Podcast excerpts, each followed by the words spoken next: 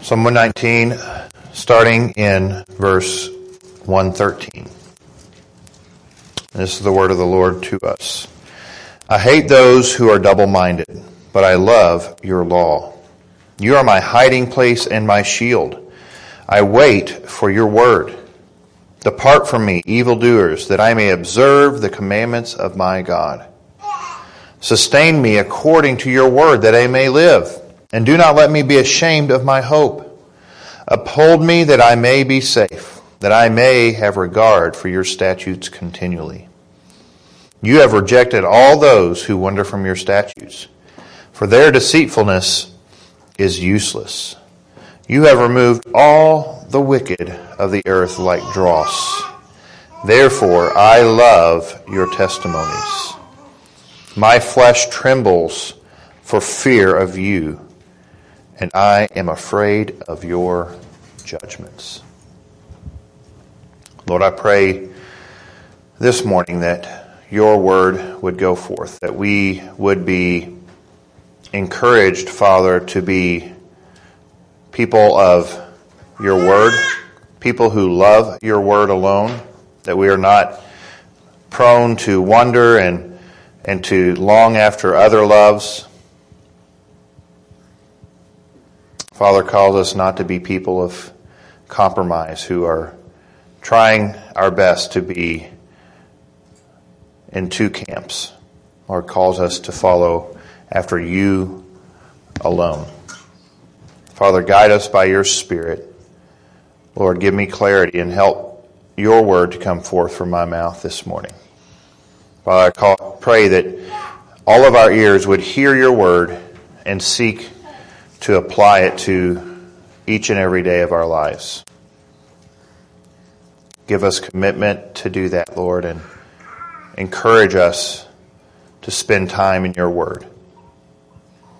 Help even the children here today, Lord, to hear your word and to begin to wonder what they should be doing, that they would see their need for Christ and be drawn to you.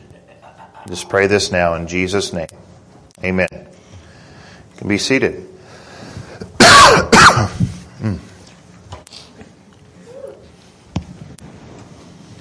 For the last few weeks, we've kind of seen a progression um, with the psalmist. We've seen him moving from the need in our lives for not only spending time in the Word of God, meditating on the Word of God, and obeying it, but beyond that, making a commitment last week to obey and to meditate. Because it's not enough to, to say, I'm going to do these things. We need to make it a continual part of our lives. And we see this continued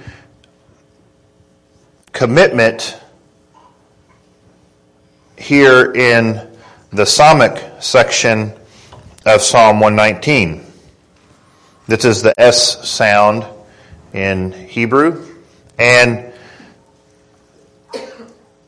we see here the psalmist expounding on what commitment and dedication to the Word of God looks like beyond meditating on and obeying. Like those are those are things that you commit to do so that you have the word in your heart. So that when life comes at you, you are digging from a well that's already within you. Well, he goes on to explain in this section a, a beautiful picture. Could be sad and tragic if we're on the wrong side, but he's contrasting those who are committed to the Lord, who have a single heart for the Lord, and those who are constantly looking for multiple options, multiple ways. So he's contrasting this single hearted man who is all about God and His Word, a love for Him, and the undecided, the evildoers, the wanderers, and the wicked. If you've, if you've read this Samekh section, you see that. So the psalmist says, starts out to create this contrast. He starts out, he says, I hate. Oh, come on, David, how can you say such things? How can the psalmist say this? That's not very loving, right? Isn't that how the world looks at any statements? You know, the psalmist just doesn't like as much these people as he does the other. No, this is strong language. This is not the psalmist playing around with words. He says, I hate those who are what? This is very important because he's not just saying whomever, he's being very specific about the people that he is going to describe. So the NASB translates these, this phrase double minded. He hates those who are double minded. Uh, a more literal translation is a divided heart, double hearted. What does this go down to? I think it's better to think about it as a double heart because we have this idea of being double minded in English, but it doesn't necessarily it doesn't necessarily strike to the point of what the psalmist is saying. Because unless you are of those who think the intellect is the center of human being, all that you draw from is intellectual, which unfortunately many in our world do believe that everything we derive is from an intellectual understanding. But that's not what the psalmist is saying. He's saying every part of you. What is it that drives you as a person to do what you do? That's what he's saying. You have two drives. You're double. It's almost like if you think of a car, you have two cylinder, two engines in the car. The problem is when you're double minded or, or double hearted, then one engine wants to go this way and one the other way.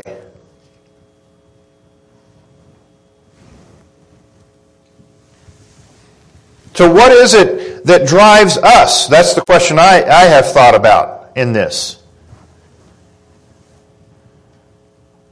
Are we one hearted? Not literally. But in this metaphor that the psalmist is using, is our heart actually for the Lord, or are we actually playing another game on the side? You know, the psalmist isn't the only person who talks about the people of God having other suitors.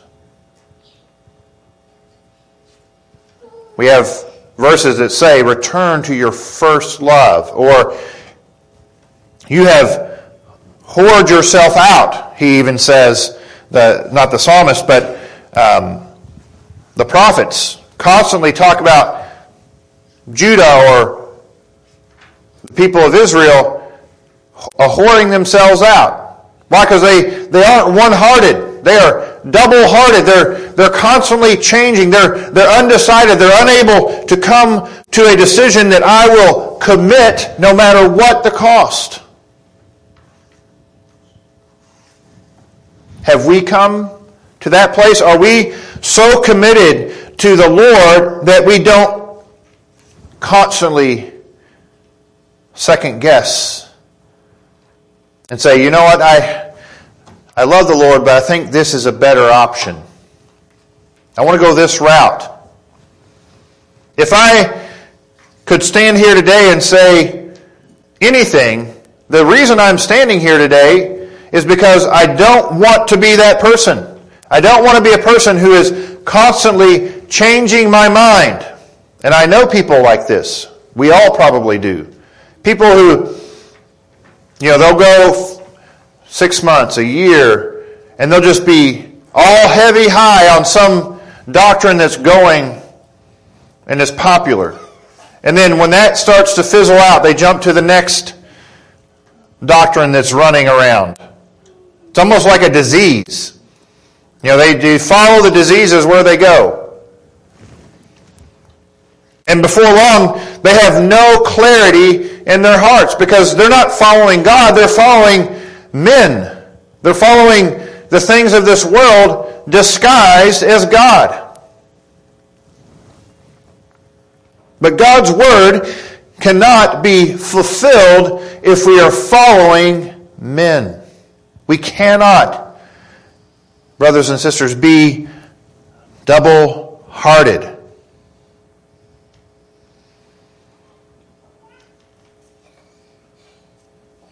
So, the title of my message this morning is Single Hearted, Uncompromising.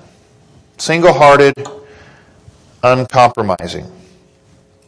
Because that's what the psalmist is calling us to. That's what commitment to the Lord and His Word looks like. That's what love looks like.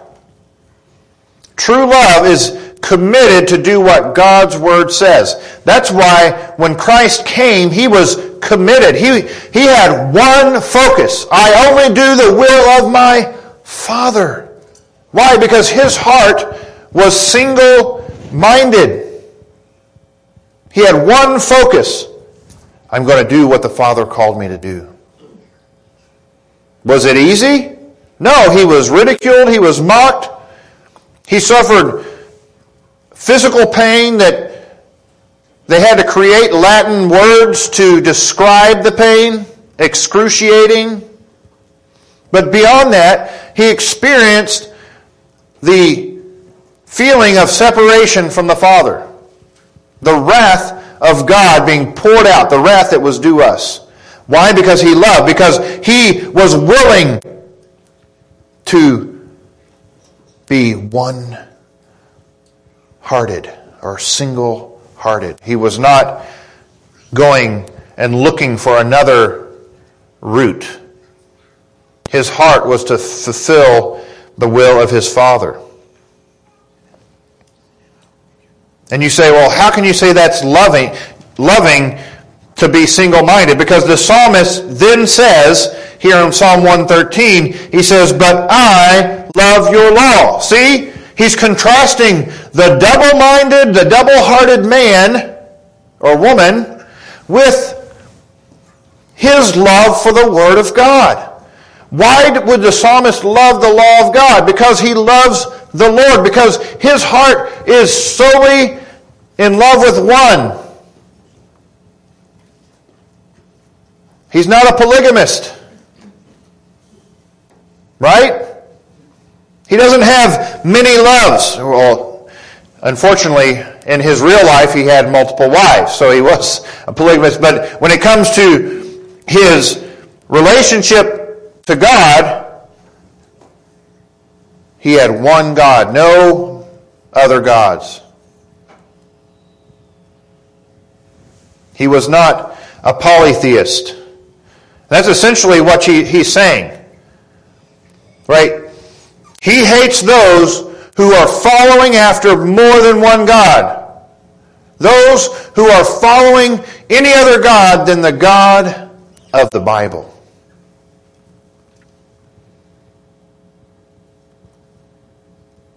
Now, is that okay to say? Apparently it is. It's here in Psalm 119. Does that mean that if someone is not following God, we hate the way that they live and what they're doing? Yes. Doesn't mean just because you hate the life that they're living and, and the, the choices they're making doesn't mean you can't pray for them. And pray the Lord would transform their hearts.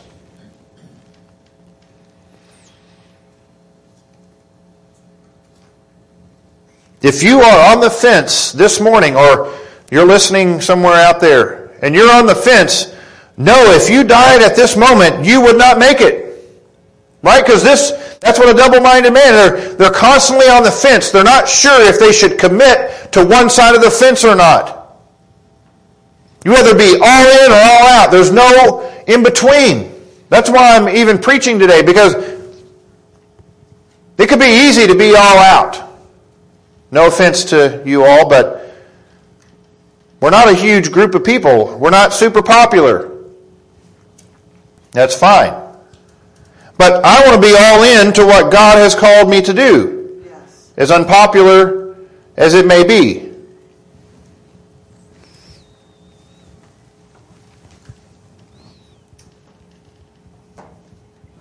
But when you're all in, guess what happens? God is all you've got. Right? When you commit to the Lord, this is what happens. Verse 114. You are my hiding place. He's not running to the other side of the fence to find hope. Right? He's, his heart is set on the Lord.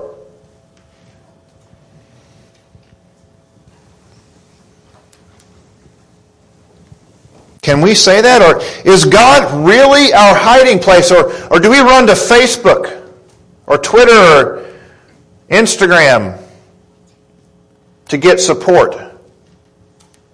Where are we running for hiding? Are we running to friends? Are we running to the world?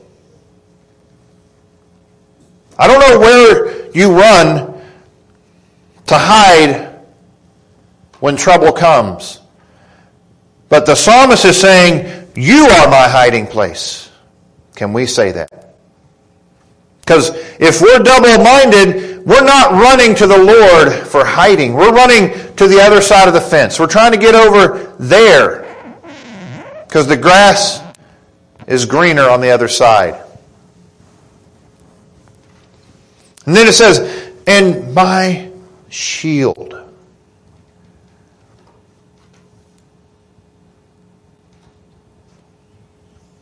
It's interesting, this word shield comes from a root word that actually refers to a garden.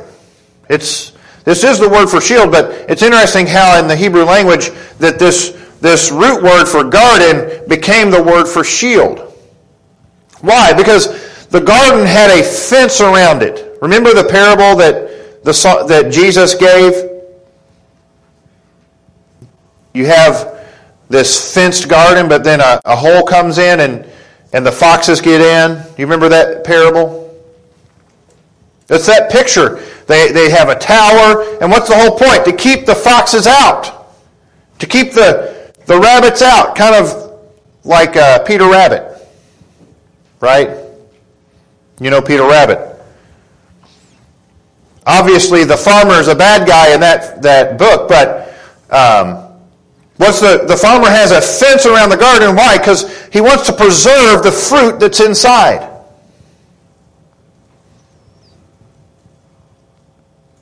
Are we willing to be in the garden of the Lord under the shadow of His shielding us from the enemy? Or are we trying to constantly jump over the fence to find a different shield? Are we willing to get behind the Lord and let Him shield us from the enemy? Is He really our hope? It made me think about military. Do we trust God's power enough to allow His spiritual um, armor to protect us from the enemy? Or are we running to the world? Maybe we're running to psychiatrists who are telling us, oh, that's normal. You just, just, you know, just do that.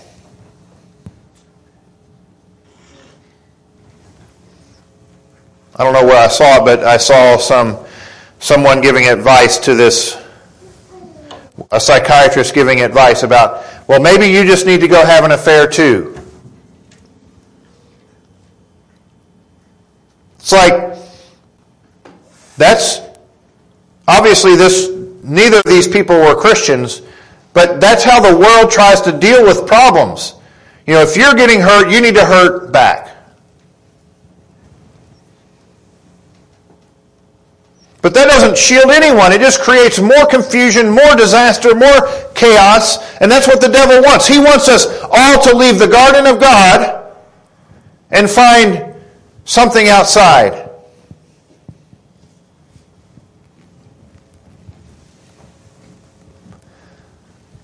The problem is when we leave the presence of God looking for another love, we're trying to divide our heart. Well, you know, I, I want to stay, I'll keep a foot over here, but I'm I'm going to test the waters over here just, just to see how delightful they really are. When we jump over the fence, we are taking ourselves outside of the realm of God's protection. That doesn't mean that God, in His grace, couldn't protect us, because He sometimes does. But we're putting ourselves in a place where we're saying, God, I like a lot about you, but I don't like you enough to make you my hiding place. To rest in the shadow of your shield, knowing that you will protect me from my enemies.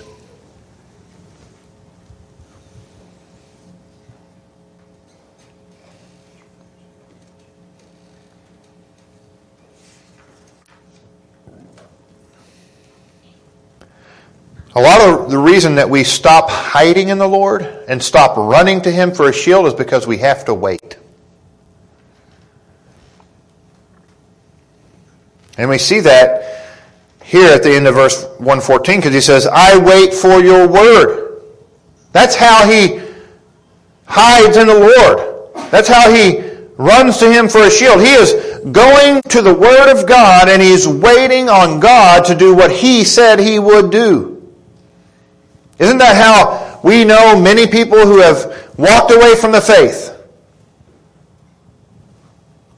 They stopped waiting because they didn't trust that God would actually hide them from the enemy or shield them from what was coming their way.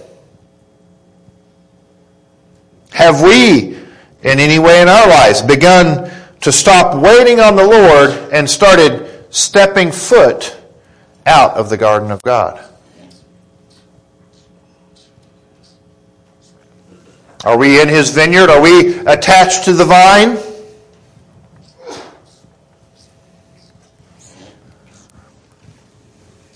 You can't remain on the vine if you decide you want to go outside of the garden.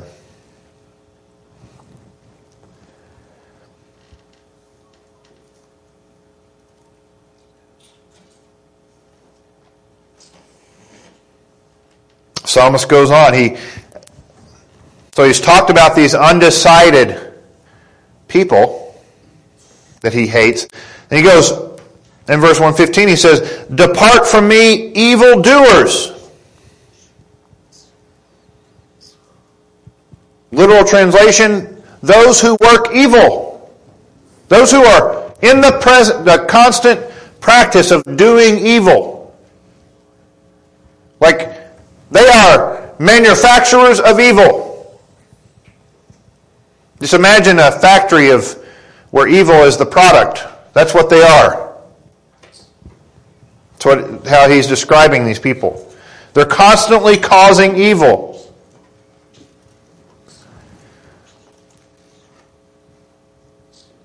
The psalmist has nothing and does, does not want to be a part of that.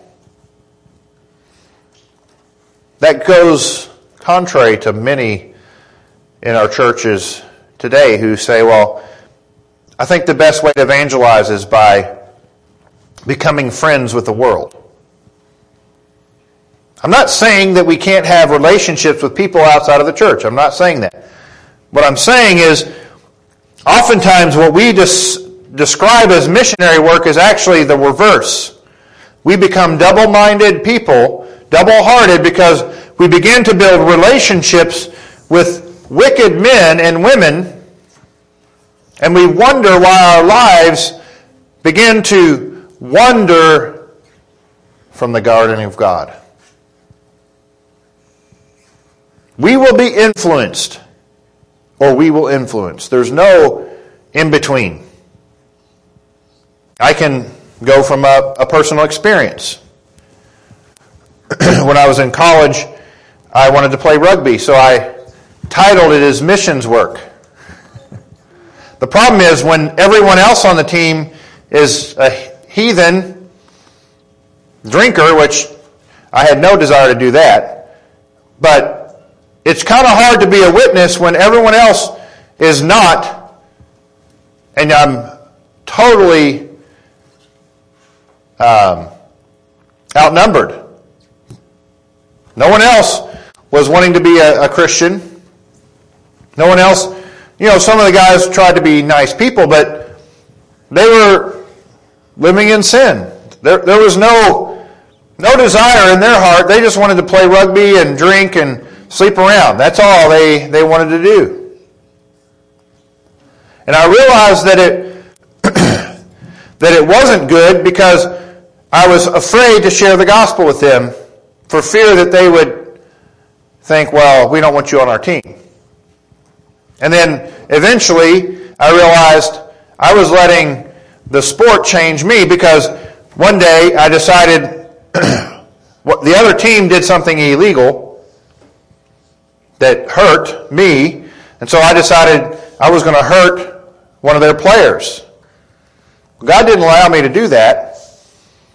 I actually went to try to pound the guy into the ground, dry piling, which this is, again, this is not good behavior, okay?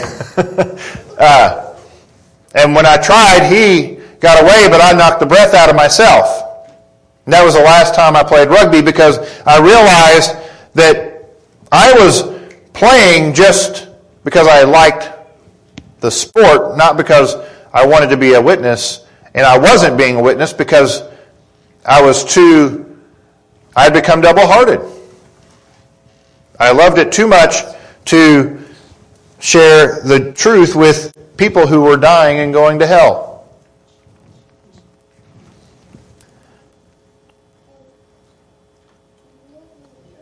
So are we setting up boundaries in our life? Not that we avoid evildoers, but that we are not allowing them to live in our realm and constantly influence us. Are we telling them to turn aside? Look, if you're going to act like that, I'm sorry, but you can't continue to, to live that way and expect to have a relationship with me. Not the kind that they want to have, like a, a friendship.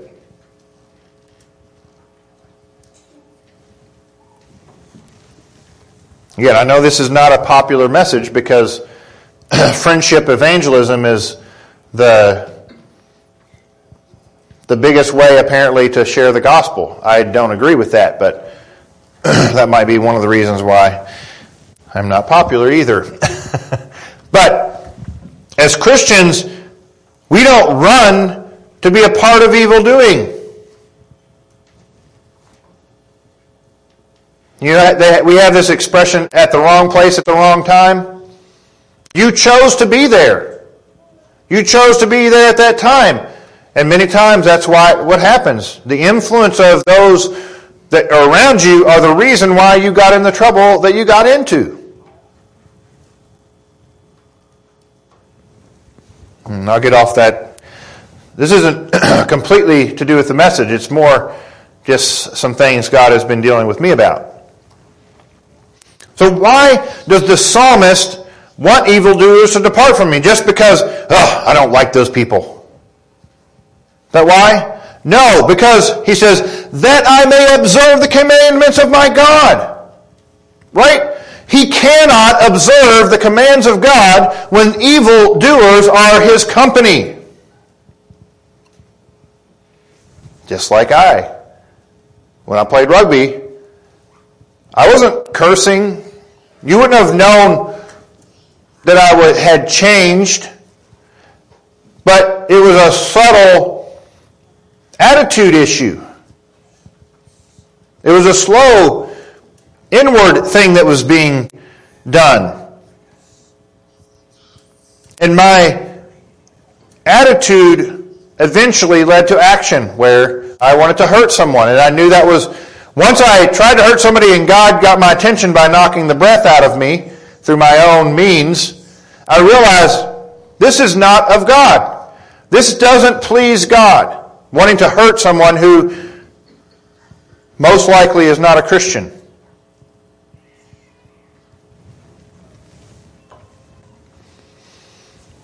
If our company are evildoers, we will not observe the commandments of God.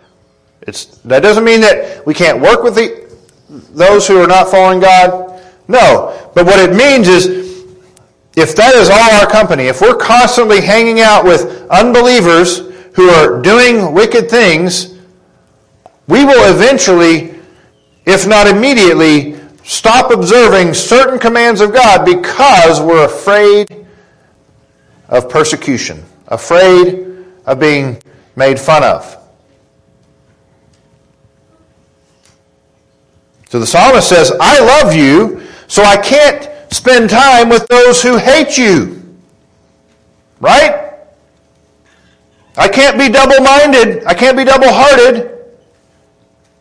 I'm not going over that fence. So he's choosing his company well because he wants to obey God. He wants his heart to be singly belonging to the Lord.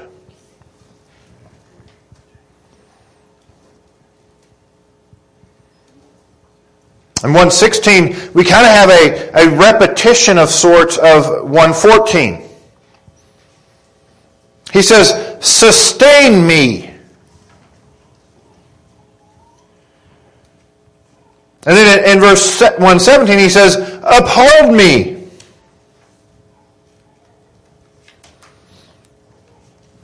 God is his sustenance, right? So instead of spending time with evildoers, he is going to the Lord. Who's he spending time with? The Lord.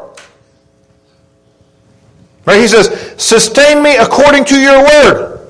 You know, I could have everything I want if I was willing to spend time with this crowd over here. But I am going to trust and wait on the Lord, and I will trust Him for my sustenance. Everything I need, I can find in Him. That's what it's like to be in the garden of God. Yeah, we don't get it exactly when we want it, just like sometimes our kids will complain, well, I really want that right now. Well, you got to wait. You want the cupcake now, but you're going to have to wait till tonight after you eat dinner to have the cupcake. But I want it now. No, you need to wait because if you don't eat something good, your stomach's going to hurt, and then you're going to be complaining about how your stomach's hurting because you've only had sugar today, and you're going to be off the walls bouncing. And it's better for everyone, including yourself, that you don't have that until then.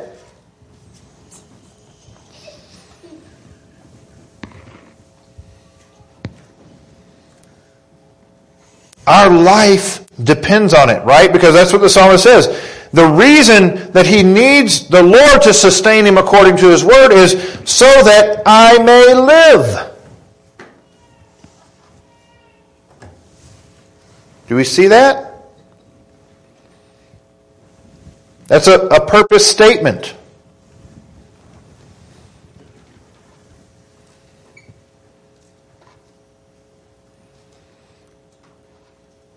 But that's not all. He says, and do not let me be ashamed of my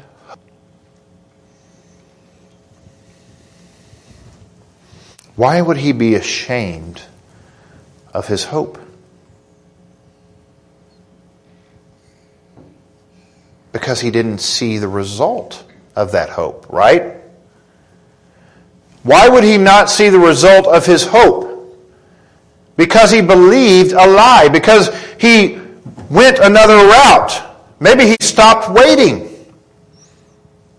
There's, there's a really good analogy that I like, and I'll kind of draw it out here.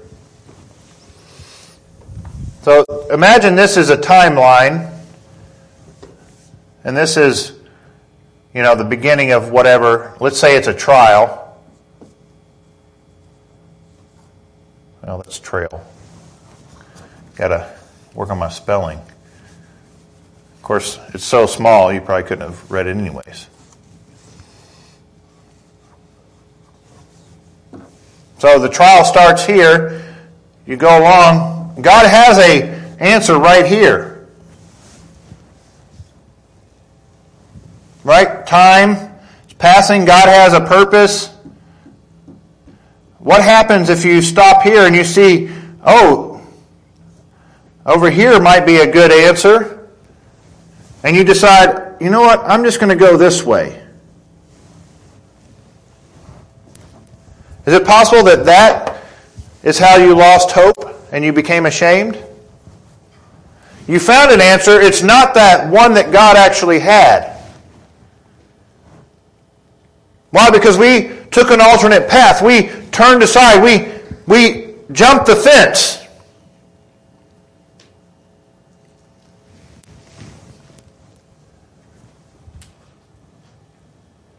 We got tired of waiting. I know it's hard. I, I've experienced it and have been experiencing it. Just not a physical trial, but trying to understand God's will for our Meg and I's future here and, and overseas. I know it's not a physical trial, but it's still a trial where it's like, Lord, I, I just want to jump off and just settle something for myself and then just move on. But the problem is, if I do that, I miss out on God's best. That doesn't mean that God can't arrest me and bring me back into His, His will for my life. But if my heart is singly focused on, I want to please the Father, just like Jesus, then I don't lose hope because I know that He will do what He said according to His Word. And I don't become ashamed because I see the result of my hope. Just like Jesus. Right? Jesus, what if He had been on the cross and right before He died, He said, you know what? This doesn't seem to be working. He said, Hey, angels, come on down. He could have come off the cross. He could have had a hope, but that wasn't what God's will was. He was content and truly trusting in the Lord to the point of death. And when he had been put to death in the flesh, he was raised to life in the flesh, never to die again. Our hope, our Resurrection hope is in Him. If He did not rise from the dead, we should be ashamed of anything that we believe in the Word of God because that's what the Bible is going to. But sometimes hoping in the Lord gets difficult. That's why we need Him to sustain us through His Word and, verse 117, uphold us. So sustenance can kind of, you know, we think about food and water and that kind of sustaining. But this is a very similar word, right? Uphold, sustain. But I was thinking about you know, when, when we're getting weak and we want to quit, just like Moses needed men to hold his arms up so they could get the victory. He was an old man, right? He, he was getting old, but those men knew that if they upheld him, then they would have the victory. Well, we need the Lord to do that in our life. Whatever trial you're going through, we can trust Him to uphold us, not just provide our needs in the midst of the trial, but to uphold us, give us strength to finish so that this doesn't happen. Instead, we make it and we go past that point And we have a, there's a big answer to prayer right here.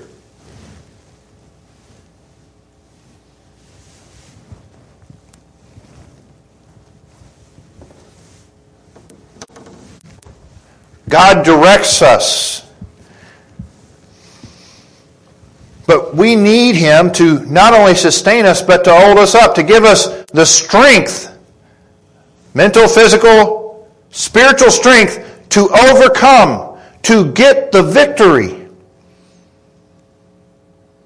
The reason it is so easy to turn away, to find another option, is because as men and women, we are prone to sin. We love sin in the flesh. But God has given us His Word, and if we will wait on Him, rely on Him, we will not only see our hope, but we will experience His presence every day.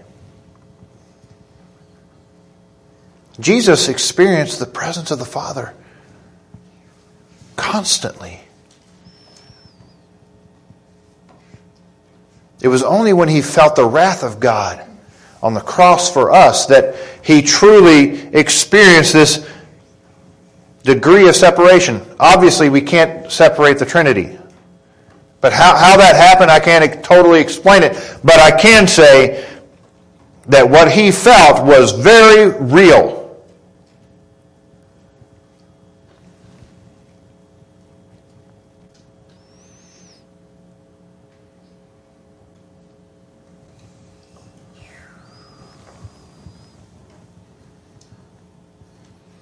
Again, 116 and 117 are very similar because remember, he, he wanted to be sustained by the word so that he could live and not be ashamed of this hope. And then it says here in 117, Uphold me that I may be safe, that I may have regard for your statutes continually. Or better, the, I like this translation better. He says, that I may gaze at your statutes continually. What does this idea of gazing give us? I believe giving attention to do.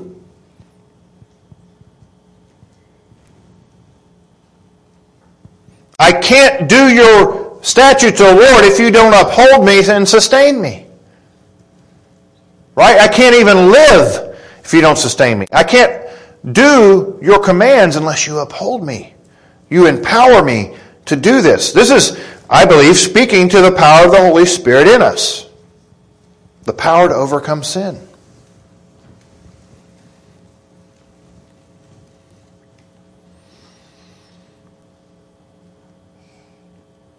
Do we believe that we can do and gaze and, and really give attention to God's Word in our own strength, or are we actually turning to the Lord and trusting that He will uphold us so that we can do what God has commanded? Are we spending time in the Word of God so that we can actually do what God says? Are we truly relying on the Lord for these things? It's the questions that have gone through my mind thinking about this is it's so easy to look for other ways. If I go and call 50 people to pray for me, then, then I can do this. Not that we shouldn't go together because we need one another, but are we spending all that time that we should be spending with the Lord calling everyone to tell them about our problem and never actually talking to the Lord about our problem? Do we really cry out as the psalmist is here, asking for sustenance and strength to hope in the Lord and to, to do His word? Again, I believe the psalmist here is talking more about our individual relationship. He's not as much talking about the community of faith that God has given us. So I want to, uh, want to clarify that, but I believe the psalmist is dealing with here, you need to be single-minded. I will follow the Lord no matter what. He will be my sustenance. And it's possible he would sustain you through someone in the church. He will uphold me. And it's possible he would use someone in the church to uphold you. Just like Moses. God provided men to hold his hands up.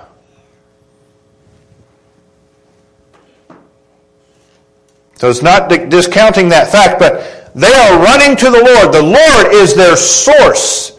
And then God brings sustenance through his provided means.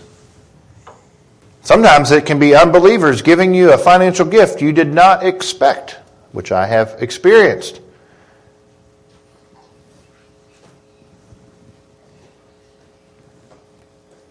But God will provide when we hope in Him and trust in His Word. But if we are not committed, single heartedly committed to obeying the Word of God and to loving Him, we will not be sustained and we will not be upheld. And you say, oh, how can you say that? Because this is what the psalmist says in 118. You have rejected all those who wander from your statutes.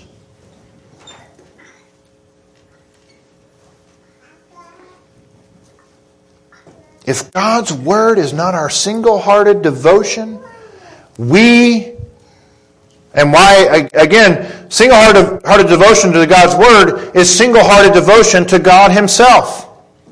Why? Because we love Him. And so if we are not devoted to God and His Word single heartedly, we will be rejected.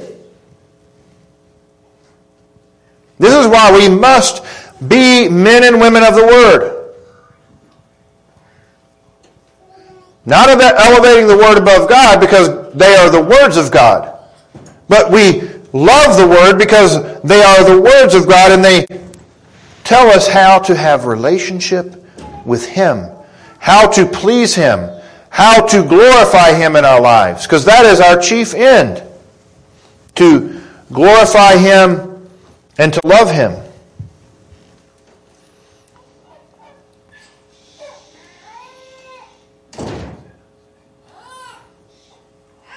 And he goes on, for their deceitfulness is useless. What is he saying? A literal translation is, for a lie is their deceitfulness. So every the, the lies that they're telling are lies themselves. I know that sounds like double, but he's making a point. The imagery in the Hebrew is this idea that their lies are so bad that they believe the lie themselves. Their, their, their vanity. That's why they're going astray because they're believing a lie that they're continuing to propagate wherever they go. How many people do you know who are in a cult or even in a, in a church where the truth is no longer taught? They believe what they're being taught or the, what they're teaching. If they didn't, they wouldn't be there. Right? I would hope.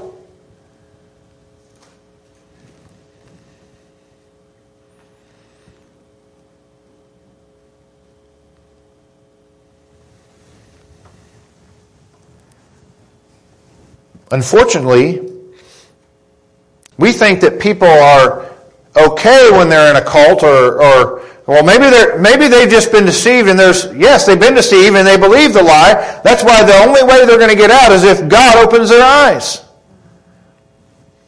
Whatever it may be, whatever they're believing.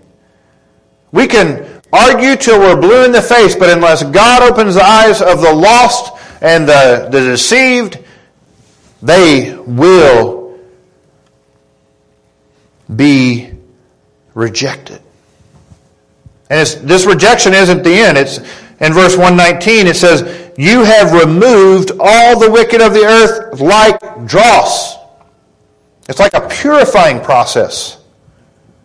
God is removing the wicked, like the dross that comes up as the silver or the gold ore is being heated. Clean off all that junk so we can get to the pure.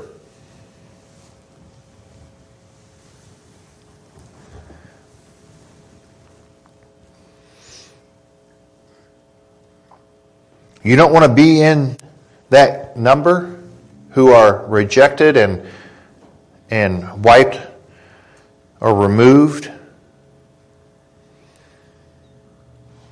Right? Remember, he's again contrasting himself and those who are single hearted with those who are double hearted. Those who cannot come to a decision. Those who are evildoers. Those who are wanderers. Those who are wicked.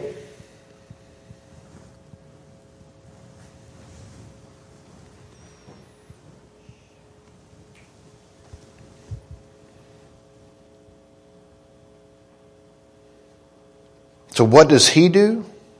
In light of the fact that God is rejecting those who wander from the statutes of God, and he's removing the wicked, those who do wickedly or unrighteously, he, he says, I love, I love your testimonies. I don't just do them, I love them.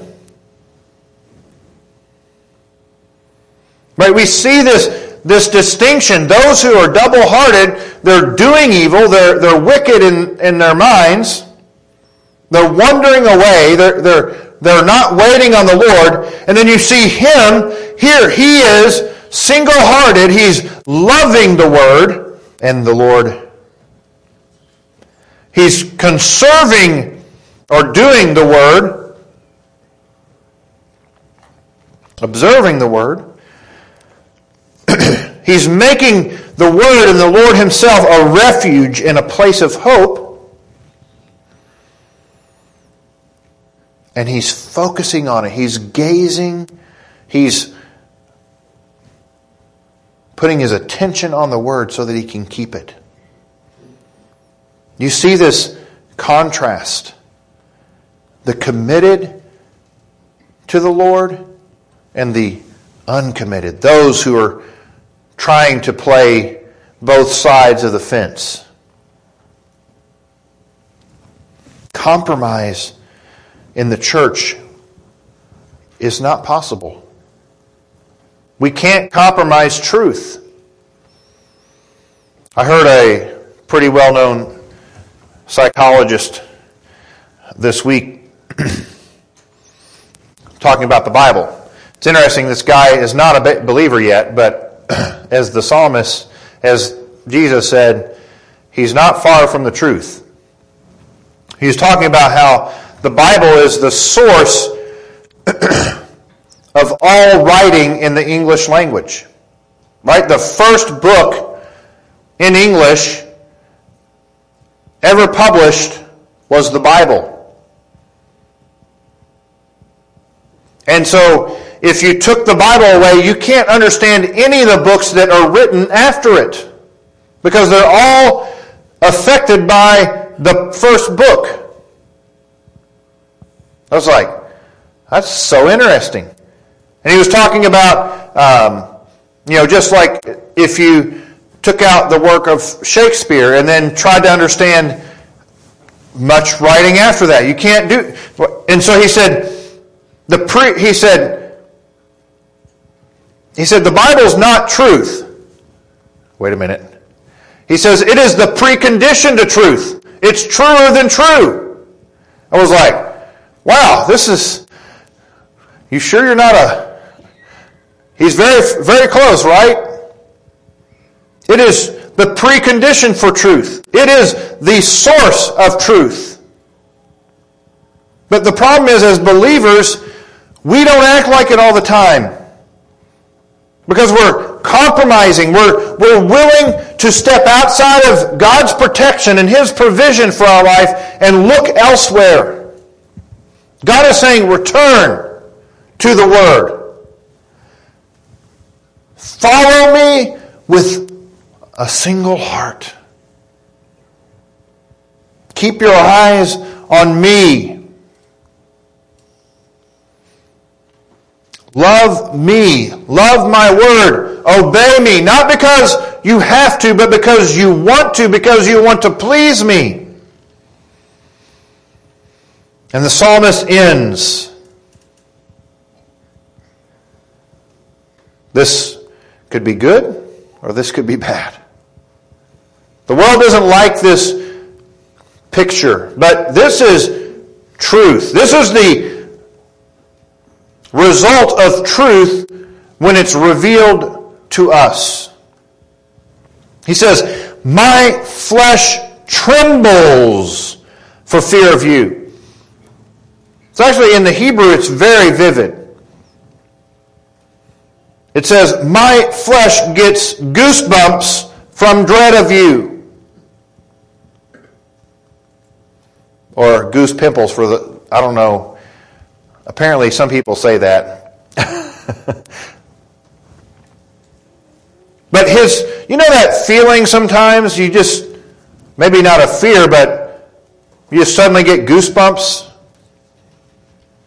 Yeah, that's the whole idea. Like, the fear, my, my literal flesh, and maybe his spiritual flesh.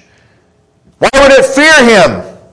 Because judgment is coming, right? Because he says, and I am afraid of your judgments. Why should we fear the Lord? Because God will do what he says. Period. He will either bless you or he will curse you. There's no in between. You cannot play both sides and expect God's blessing on your life. It will not happen. I know this is kind of strong, but I believe it's what God has for us. God will judge the living and the dead in the last day. The question is, where will He find you? Resting in the Lord? Hiding in His wings? Sustained by His word, upheld by him? Or will you be found wallowing in sin, hanging out with sinners, not in the way to bring the truth? Because Jesus, right, he hung out with the publicans. He hung out, he, he spent time with those who needed the gospel.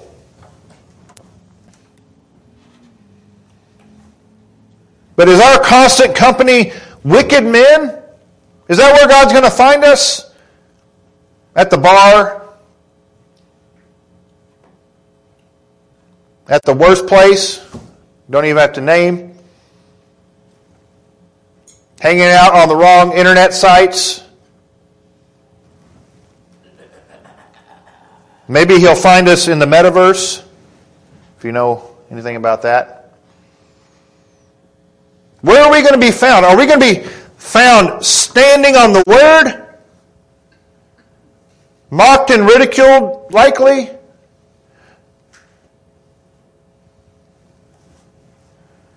Or are we going to be those who found shelter outside of the garden of God?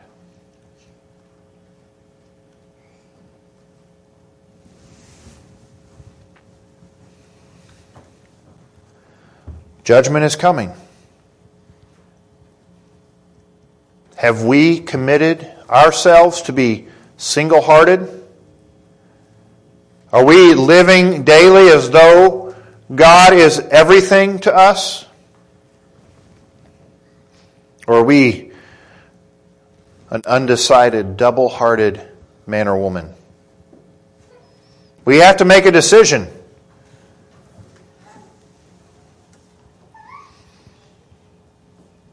I'll end with an analogy. Unfortunately, ladies, If you don't like football, this may not make total sense, but could you imagine a football game? What if there was a Super Bowl and the quarterback for Team A was also the quarterback for Team B?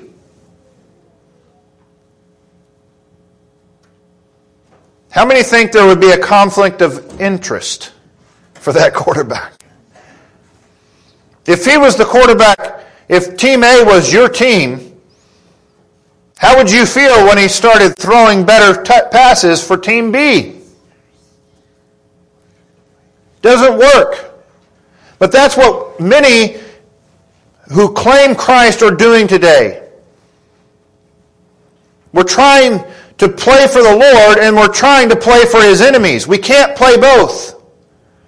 We need to be uncompromising in the truth of God's Word, and we need to make a commitment to live and to serve Him alone.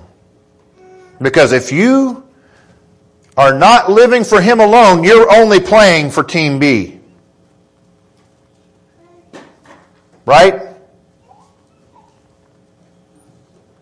God will only save those who have committed their lives to Him, who have surrendered all to Him. Let's pray. Father, help us to make that commitment if we haven't already, to recommit, to make a settled decision, Lord, to be single hearted, to be uncompromising.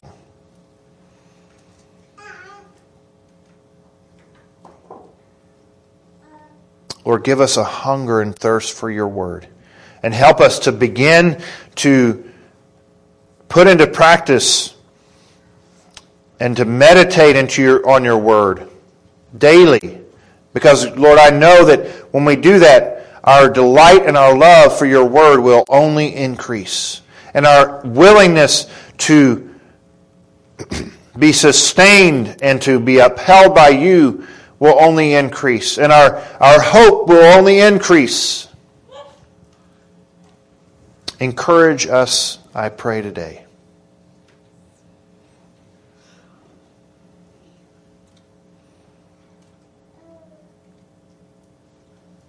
Lord, you are worthy to be praised.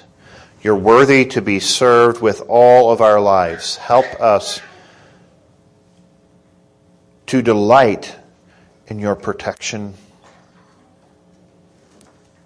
your provision, and your strength daily. Guide us this week, we pray, in Jesus' name. Amen.